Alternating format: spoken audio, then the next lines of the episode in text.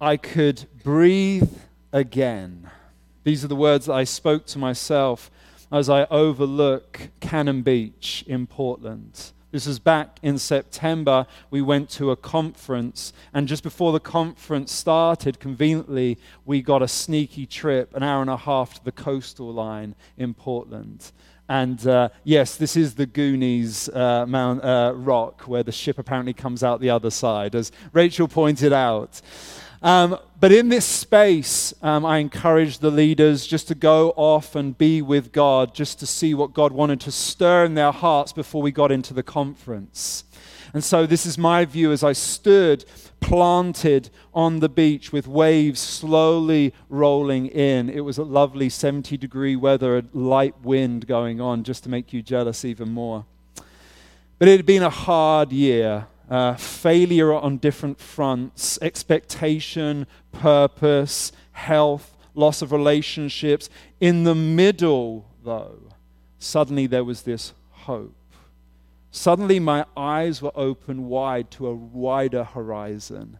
Suddenly I could breathe again. You know that feeling when suddenly things get lifted off your shoulders and suddenly a, a canvas gets put right before you. You didn't realize that you had stopped breathing or you had been suffocated in some way, and suddenly you took that big, deep breath in and you could feel again. You could suddenly feel peace enter your soul. Eyes opened wide suddenly this horizon, this beautiful beach scene, and Jesus just began to speak to me words of wisdom, of comfort, of repurpose, to dream again. He just gave me these visions of what He had called me, my family, this church community to. I could breathe again. It was beautiful to feel those pieces come together. Hope had gathered in between. My circumstances had not changed whatsoever, but in the midst of the brokenness, I felt this relief, this breath of life. It was strange. It was like something had been hidden from me my whole year. It was like, you know, and maybe guys, you resonate with this. You go to the fridge and you can't find what you're looking for, but your wife comes and points and it's right in front of your face. I blame it on height. I'm looking up here and Rachel's looking somewhere down here. And she's like, Have you looked? And I, have tried, I've looked. I've really tried this time because I really don't want to fail. I can feel the judgment of her coming on me. And I really do try, but I always seem to miss it. And it's like it's always been there, but for some reason I couldn't see it. It was like that moment I had perfect vision. I could see again. Now I can see. It's funny, in the season of Advent that we enter into, this amazing unifying story that brings the world together, light in darkness. And we are in an Advent series. Granted, we are a week late to it, and that's okay. We'll make up time. We're okay with that. We jump into our Advent season, Advent meaning Adventus in the Latin, meaning arrival, the arrival of Jesus, arrival when he came as a baby, born poor into a virgin mother, born into the most horrific place, yet became light in the darkest moments but also the arrival of Jesus to come. The comings of Jesus is what Advent is all about. That we are in this divide of what has gone before us and what is yet to come. That we believe Jesus is coming again for a victorious bride. It says in Revelation, no, it says in Ephesians that he is coming for a, a bride without blemish. That's the church. The church is going to rise again. Amen. Amen.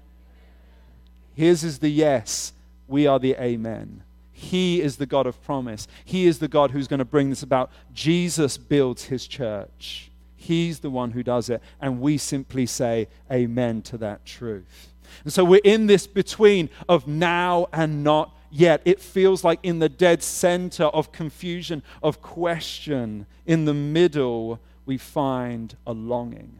We long because we know that there's a good truth. We know there's a gospel truth that Jesus came, lived, died, and rose again. And because of that truth, we have new life. Because of that hope in the past, we can look forward to the future of a good thing. We know that God is coming again to bring about his kingdom into wholeness again. And so we live in that tension of dark and light, the comings, and we long. We are called to be people of longing. So, a mental exercise for you if you want to close your eyes. Don't worry, nothing bad's going to happen.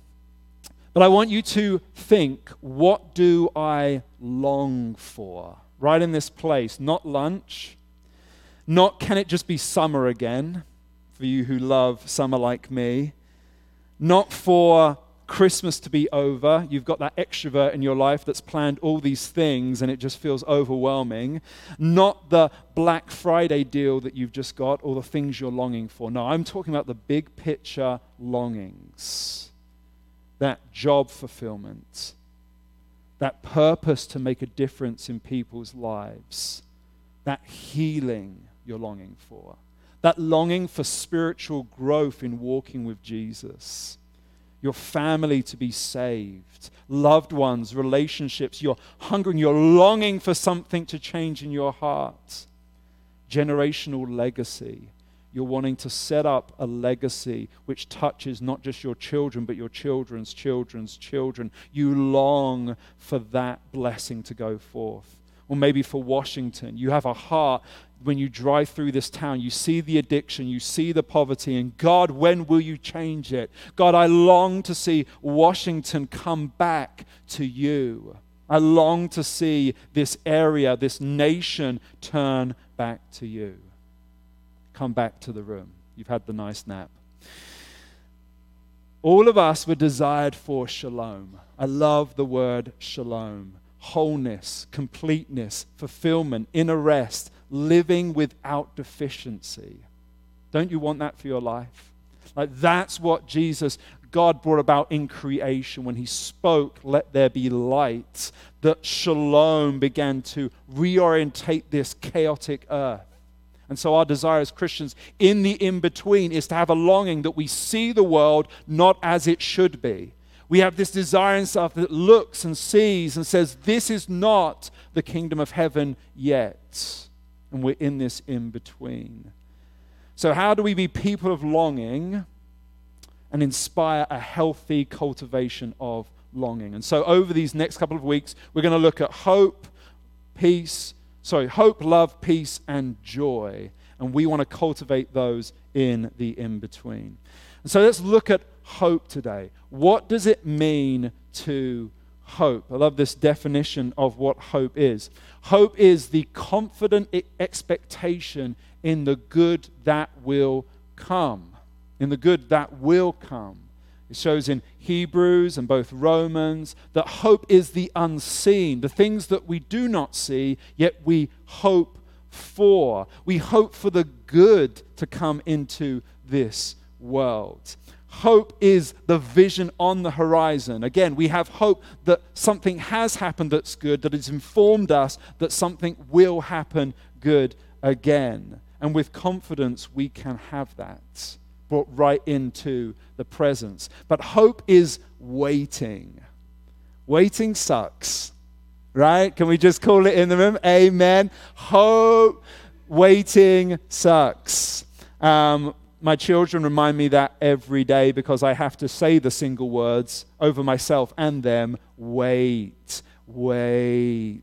I just want to record it and just press the recorder now to them wait.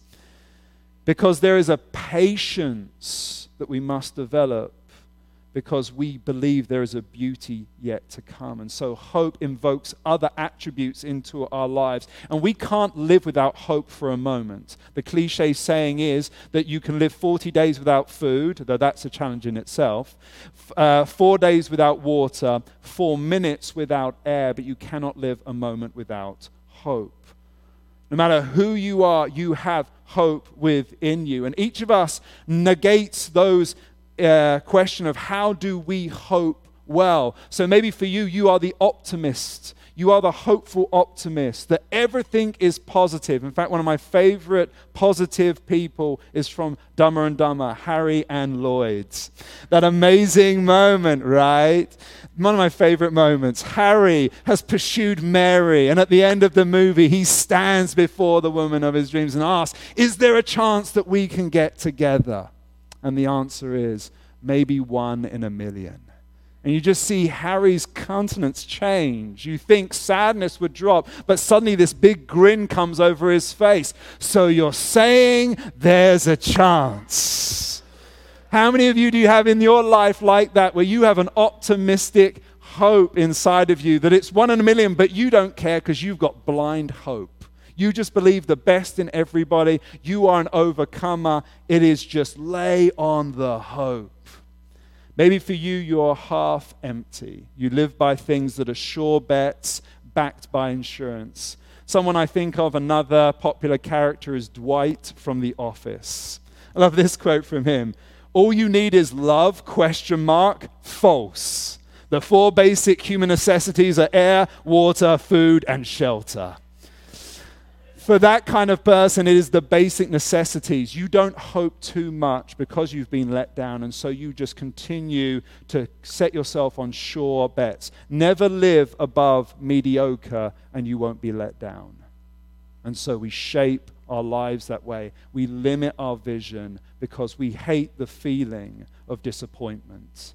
Both people are the enemy of hope right? Disappointment is the enemy of hope. And we both try to avoid that. Whether we try and lay it on thick, no matter the house is burning all around you, you just keep confessing that everything's good. I know that I have that temptation. And it's funny, isn't it, when someone says, I'm doing not good, that really jars us. Because all of us in America, we live with the more optimism. We live more with the good than the reality we live more with the just lay on the optimism. For us, we may shift and make vows I will never, or it would always be this way, to create a comfort so I don't get disappointment. Because let's be honest, disappointment hurts a lot. When we experience something, when we get our hopes up for something and it does not turn out the way it should do, it is painful, it destroys us. Think about as well the hope is not an outcome, hope is the personhood of Jesus. This is the main thought we're going to have today. But I want to ask you this question What if disappointment of losing hope is actually a gift? What if you losing hope in something is actually a gift? As opposed to dumping on the optimism or limiting our vision, what if we accept that we placed our hope in the wrong thing? What if we accept and actually sit with the reality that we don't see rightly? What if we don't see the whole picture? And so today I want to focus on this because what if hope purifies our vision for true life? What if our hope purifies when we actually let hope do its work, when we have letdown of hope? That we actually begin to entertain and let disappointment hit us and realign our hope. Because hope is not an outcome, hope is in a person. This is the takeaway line. And as I said, preparing this message was super difficult. I don't know why. Generosity, I love that message. That was just like good times, preaching of good God and all that. It's good stuff. And as a pastor, this is a reality I'm learning. What I preach seems to manifest in my life. And so um, I should have known that speaking about hope, things would go wrong, right? That I knew the morning would not go well, that other things are not going well. I should have known that I should really preach more positive messages. That's what I should do, right? But in this, and so I'm using this as an anchor. So if I get, if you get lost, if you zone out, just write this down. Like this is the message today, and I'm doing this to help me communicate today. Let's go back to our passage here today, found in John chapter 1. We're just going to quickly go through some verses here because I believe that John is bringing some amazing wisdom here for us today. Imagine John, refined, wise grandpa John. This is decades after Jesus had gone to be with the Father. This is decades later. And imagine the marination of these words that he puts to paper as he sits by candlelight, writing down what are the first things that I want to say to the body of Christ. And we know that in the light, which gives light to everyone, was the coming into the world. In verse 9, he's just echoing back the very first words he opened In the beginning was the words. I love that John brought it right back to the beginning. I feel like John is the hopeful optimist. I feel like he's someone like me that has a, a, glass half full. And he launches in, in the beginning, writing to a people who were persecuted, still oppressed by Rome, right? Persecuted by Jewish people. He wants to write a message of hope. And where do you start? You start at the beginning. In the beginning was the Word. And when we hear those words, when we see the true light which gives light to everyone was coming into the world, we are instantly transported back to Genesis, where there was chaos, where there was a void, and He brings light into that moment. John goes on to attach that this light that was spoken was the very word incarnate of Jesus Christ, that Jesus was the Word, and the Word was with God. two powerful statements that He is God and He is with God. In the beginning, He was. And it is that hope which John wants to stir in our hearts that Jesus is at the foundation of all things. He goes on, He was in the world, and the world was made through Him. Hope is an anchor. Hope is a foundation that we so need. It is faith, hope, and love but one theologian says it's faith and love that feel like the big parents. But any parent that knows that hope, if it's a small child, actually leads the way. The parents guide them. And so hope is the leading way for faith and love. Though love is the greatest, hope is the very foundation. And John wants you to know today he was in the world and the world was made through him. Colossians, Paul will speak about that all things are made in and through Jesus. Everything is held together by a person. But I love that the true light, which gives light to everyone, was coming into the world. This is counter to our culture right now that says, find the light inside of yourself, let your light shine. That is countercultural to the gospel. The gospel says you have no light outside of Jesus. The light comes into us. And that's good news today. Because for you that feels like you're disqualified, that feel like you don't have hope today, know that hope is coming into you in abundance. That this light is in the world, it is of the world, it is made through him. That every single fabric of this world that we stand in is made with Jesus holding it all together. The light coming in, and he holds all things together. We read on in verse 10 and 11. Uh, yet the world did not know him. He came to his own, and his people did not receive him. There's an interesting outcome that happens with us when we put our hope in outcomes. There's a narrative that John knew that he had, remember, this is decades later, reflecting on discipleship to Jesus. He noticed that when Jesus came, people did not respond to him the way that he had thought they would. The disciples had over and over again got riled up about who is going to be at the right hand of the Jesus, this coming kingdom that is going to squash Rome, that's going to bring about revival for the Jewish people. That once again, all the promises that were in the Old Testament were going to be fulfilled through this man, Jesus, and it was going to look amazing. But it didn't happen the way that they thought you could almost hear the pain almost as he penned these words that people saw him, but they did not receive him. Because I believe one of the formative problems that we have with hope is that when we put hope in outcomes, we miss the picture of what hope is all about. They had hope for Jesus, not hope in Jesus. It looked like hope in what Jesus' miracles could do, in the good things that he could give for them. They were all about the feeding of the 5,000, right? But when it came to the sufferings, when it came to the brokenness, they were like, I'm out. This is not the outcome I wanted. This is not what I thought it looked like because hope in outcome diminishes. Hope in outcome always disappoints. And we miss the heart of what the gospel is about. Hope is in a person. Hope is in a person. Hope is in the personhood of Jesus. And so I want us just to flip over to another passage of hope in Isaiah 42. Isaiah 42, uh, 1 to 7, we're going to read together in a moment. But hope is a personhood, and this is an amazing parallel passage for me as I was reading this scripture uh, through my devotions this week. Isaiah 42 just stuck out to me. And it was in this, uh, this passage, and just to give some context, this is a messianic prophecy we're about to read.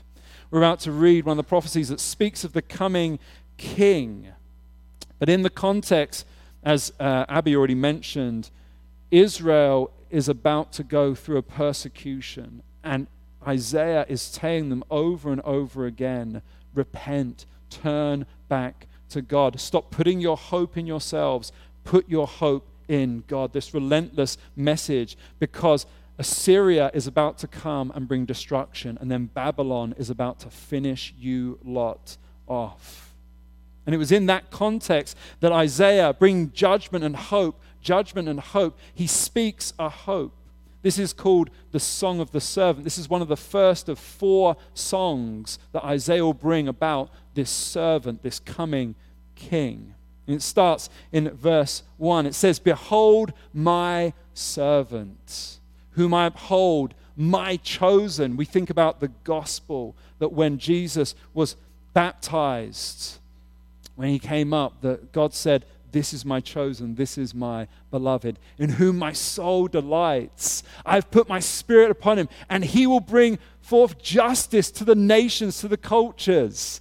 Imagine hearing those words when you have echoes of judgment, of persecution, of this nation is about to come and crush you. You can imagine the children of Israel, when they were in exile, would take hold of these scriptures and read them over themselves to bring encouragement into their hearts and lives. Behold, there's going to be a servant, there's going to be renewal. You guys aren't going to always live in this oppression. Good times are going to come again. And you reading these first verse, I'd be like, yes and amen. This is what the light is all about. Crush the oppression, crush the nations, bring about redemption. Come, Lord Jesus, come. But this is the heart of the message why Israel missed the Messiah, why they put hope in circumstances rather than the personhood of Jesus. He will not cry aloud or lift up his voice. What kind of hope is that?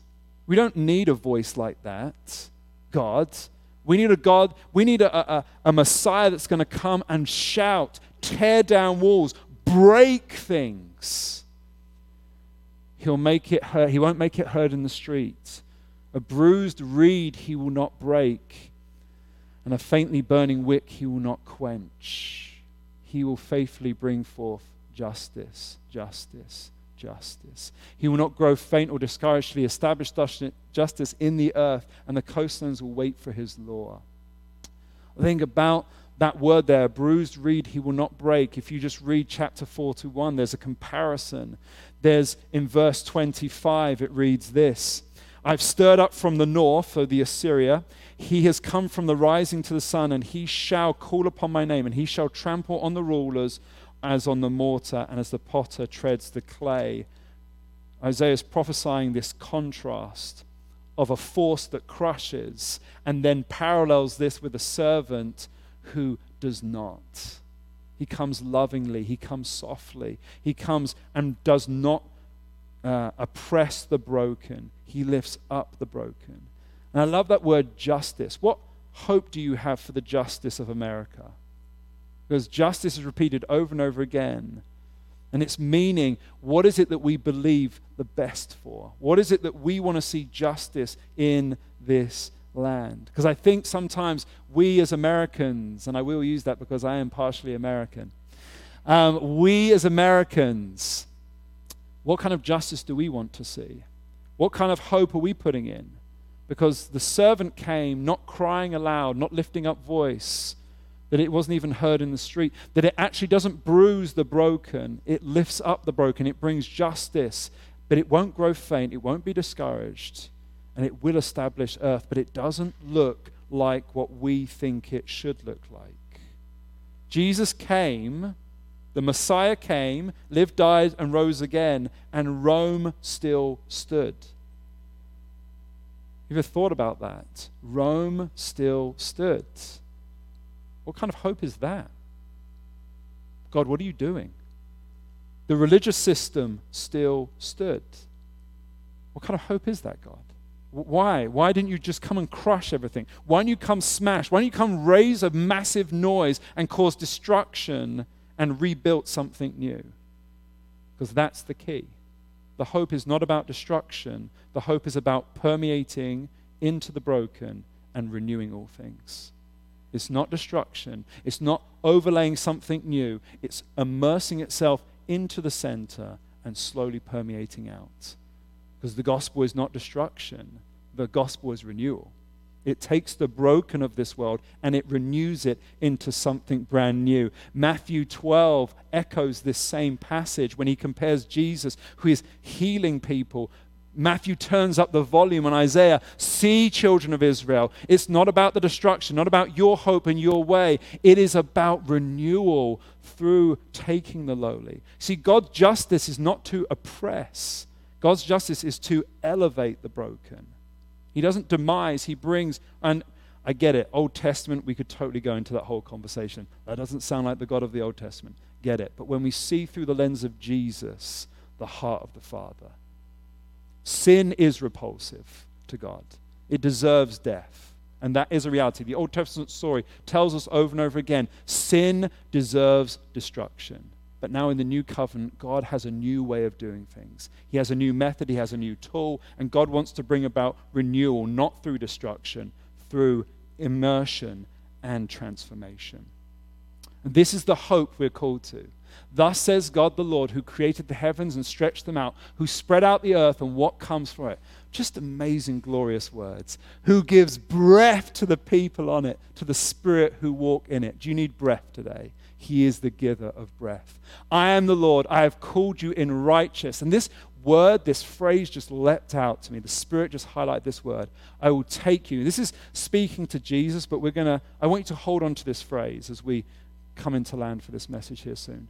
I will take you by the hand and keep you. I will give you a covenant for the people, a light to the nations. So God's saying, I'm going to take the servant's hand, which is Jesus. I'm going to walk with him. I'm going to keep you and I'll give you as a covenant. You are going to be the new covenant bringer for the people. You are going to reconcile and be a light for the nations. You are going to open eyes to the blind. That's key language. Hope, hope opens eyes. Light opens eyes. Hope opens eyes. To bring out the prisoner from the dungeon, from the prison to those who sit in darkness. Goodness will come. But this is what just God spoke to me. Hope in Jesus equals, equals the intimacy of his hand. Hope of Jesus. So, and we're going to just break this apart and we're just going to have some stories. So I'm just going to spend some time on this phrase. Hope in Jesus equals intimacy of his hand. I want to give some definition and language around that today. Because that's what I felt in my heart as I was reading, I'll take you by the hand. See, man transforms the world by bullying but God suffers.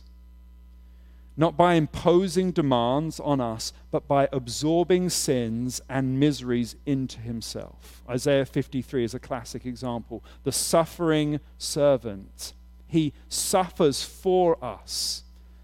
And this does not make sense if we think hope is always in circumstances. If we always think that hope is about my best outcome, my flourishment. Though hope is completely about that, don't get me wrong. Hope is about the goodness of God. But if it's centered in hope of just good things, we will miss what hope, gospel hope, is all about. Because hope in Jesus equals intimacy of his hand.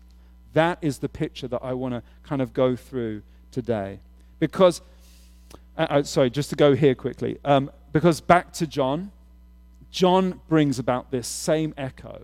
But to all who did receive him. So, for all who saw the hope, for all who understood that Jesus came as a suffering servant, not to crush, but to immerse himself into the brokenness, to sit in our uncomfortability, in that and transform it, to sit with the prisoner, to sit with the outcast, to sit with those who are disregarded and bring healing into their lives. Those people who understood that hope, he gave them the right to become children of God. Where else do we see children of God? In the Beatitudes, blessed are the peacemakers, for they will be children of God. What's a peace? Not a peacekeeper, peacemaker. Peacemaker restores all things, brings all things together. This is what a child of God is. Hope in Jesus, hope in the restoration, not in the crushing, who were born not of blood, nor of the will of the flesh, nor of the will of the man, but of God. I love Eugene Peterson. Eugene Peterson says this the incar- incarnational Christ rather than the consumer Christ. The incarnational Christ, meaning incarnational, meaning present, visible, walked along this earth, was in, in the brokenness, in the hardship, manifested rather than the consumer Christ. The consumer Christ that we in the Western world have developed is Jesus is my genie. Jesus gives me the good things. If I just live the right life, if I hope in Him, all my outcomes are going to be positive and I'm going to live the good life up to the right. Does that sound like the American gospel? For the most part. I agree that not all the church would agree with that statement as well. But for most of my upbringing, that was the shaping that I had. That if I just lived the good life, I hope for God, the outcome would be positive. But that's not the heart message. The hope of Jesus is to bring intimacy into the hand of a good and loving Father.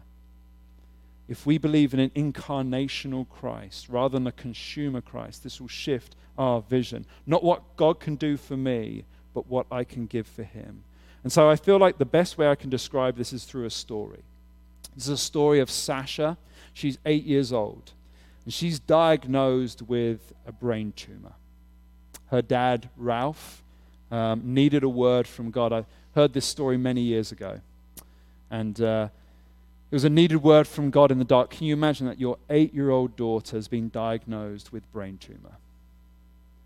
There's just no words to describe the pain as a father that you would experience your own child going through that kind of pain at such a young age. That you would question God, you would be angry at God, you would be trying to hold on to every single ounce of hope that you possibly could. And he was going to the hospital to see his daughter, who was very sick at the time, and he needed a word. And this word exploded in his spirit. And he suddenly had this word, hope. Just simple, bold hope. And this one word, he said, he suddenly saw the fullness of what God meant for us when he understood a living hope. Isn't that beautiful? That when in your darkest moment, one word just suddenly makes sense. Sometimes that's all it can take. When we're in that desperate place, we just need that one word from God that will sustain us in the most difficult and trialing seasons ever. He says this it wasn't a kind of wishy washy, I hope this will happen, but it was, uh, but it won't probably, sorry, say again, but it probably won't happen. It's the sure, confident, positive hope the way God designed us to live. Hope was not placed in an outcome, he said but in the Lord. Sasha, too, held on to a hope, not necessarily to be healed, although definitely included, but a deeper hope was brewing. The hope that comes from the certainty of being in the palm of the hand of an all loving God. But sadly, Sasha would pass in the coming month. In the final two weeks of her life, she said, um, she went blind. And Ralph would sit by her bed and be with her. And he remembers asking her a couple of questions. I remember lying in her bed saying to her, Sasha, do you see angels? That's one of the cool things that happens as people near the end of their lives. This amazing interaction, the spiritual becomes so much more real. They begin to see so much more. It's amazing. And she responded, No, Dad, I don't. And he was a bit disappointed, so he thought he would go for the big one. Do you ever see Jesus?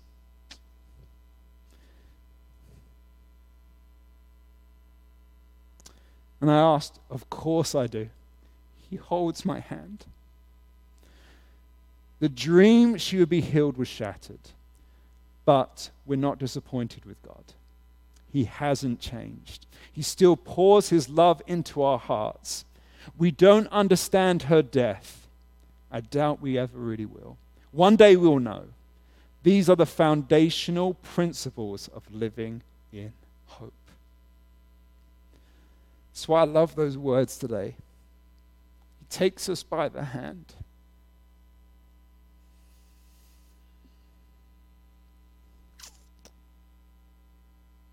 He takes us by the hand. And this is what hope looks like. It's not always the answers that we think, but it's the hand of love that we find at the end of hope.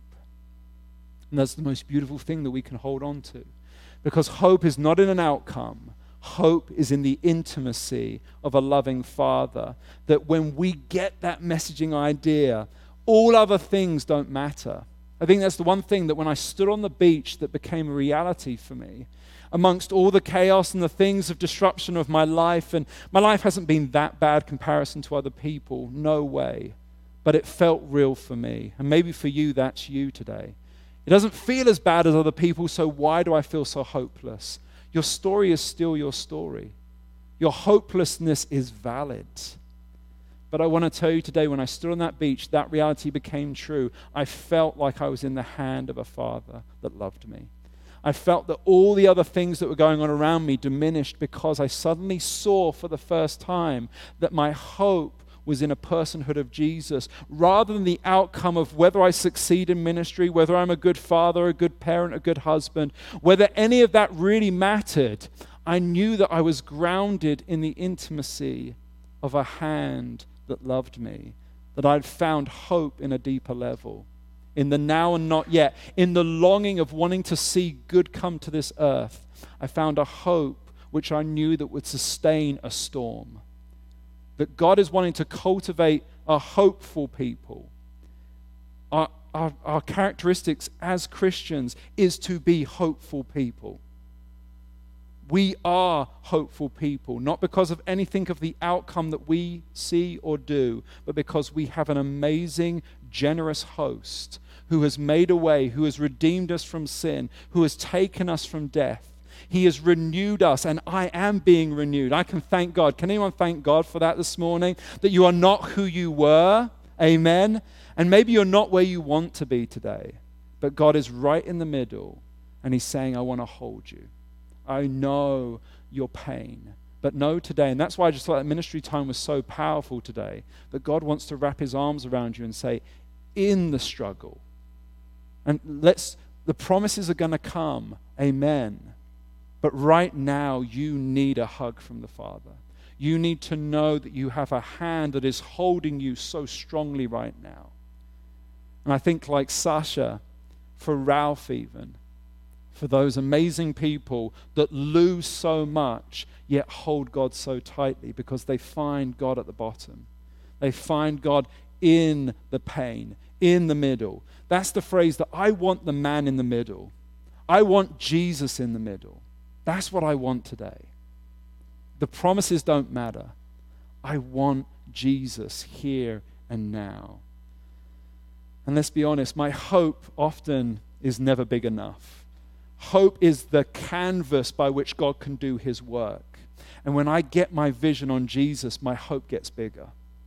Because if I just base it on the outcome of things, my vision is way too small for God. What I have a vision for this church and what God wants to do in and through each and every one of us, it will always be far too small. I think it's funny we're talking about this off the prophetic word that uh, Eric Ferguson spoke of us, that this church will be a light. And so often we can look around the room and it's going to be amazing. I think God's going to do something through this community. I really do. And I think we're going to look back on these moments and be like, only God could have done this. But in this moment, we sit here and be like, how? How? Because we've got a vision on outcome rather than the personhood of Jesus. If we want to be a healing house, That's what we're called to be. God has called us that. It's not what we desire. God has said and called it over and over again from different prophets, different people, that this will be a place of healing. We've got to get this message right. Why do we need to get this message right? Let's land with this verse, my favorite one. And he, the Word became flesh and dwelt among us. This is the heart of the Father. And we have seen glory, glory as the only Son, the Father, full of grace and truth. My point is, church, if we want to be true, hope reveals a God that cares so a people can care.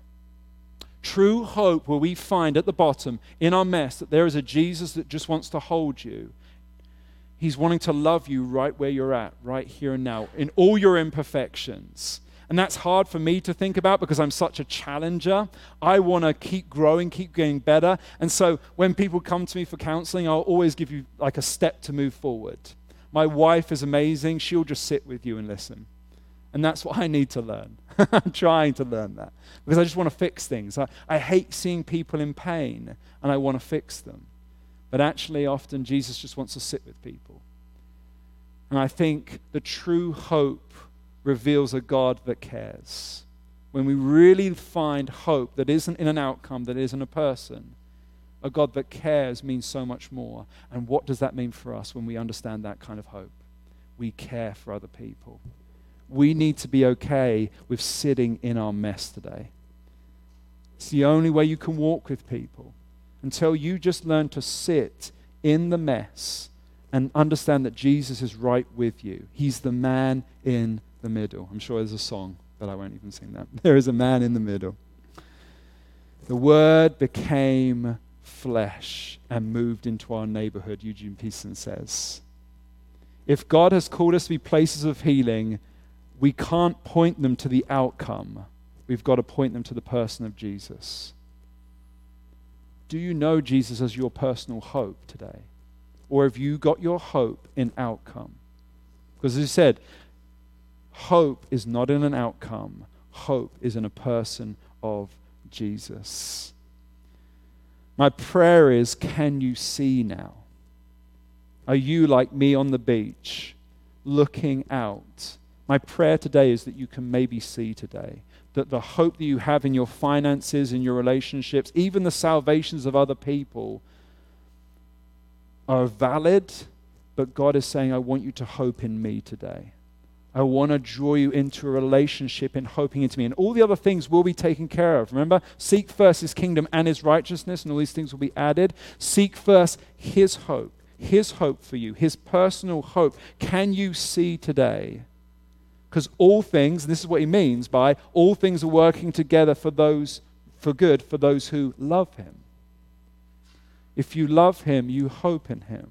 When you get that hope right, all other things start coming together. Even those things of the people who die in our lives, it all comes together for good. God makes a way. Amen. And this is what it's all about. Hope in the person of Jesus today, and you will have a widened horizon of the possibility. Disappointment will come. This is not another escapism for you, right? That's what I try and do. If I can just really hope in Jesus, I won't experience. No, you will experience disappointment but you will have an anchor that is more sure, and you will be a witness to your world. You will be a witness. When America looks like, and it is, falling apart, we can just say, hope's in Jesus. My hope's in Jesus. My hope is in Jesus. First John 3 talks about do you bear witness of a hope? Do you bear witness of a hope? Can you give testimony of your hope to people today? Let's pray.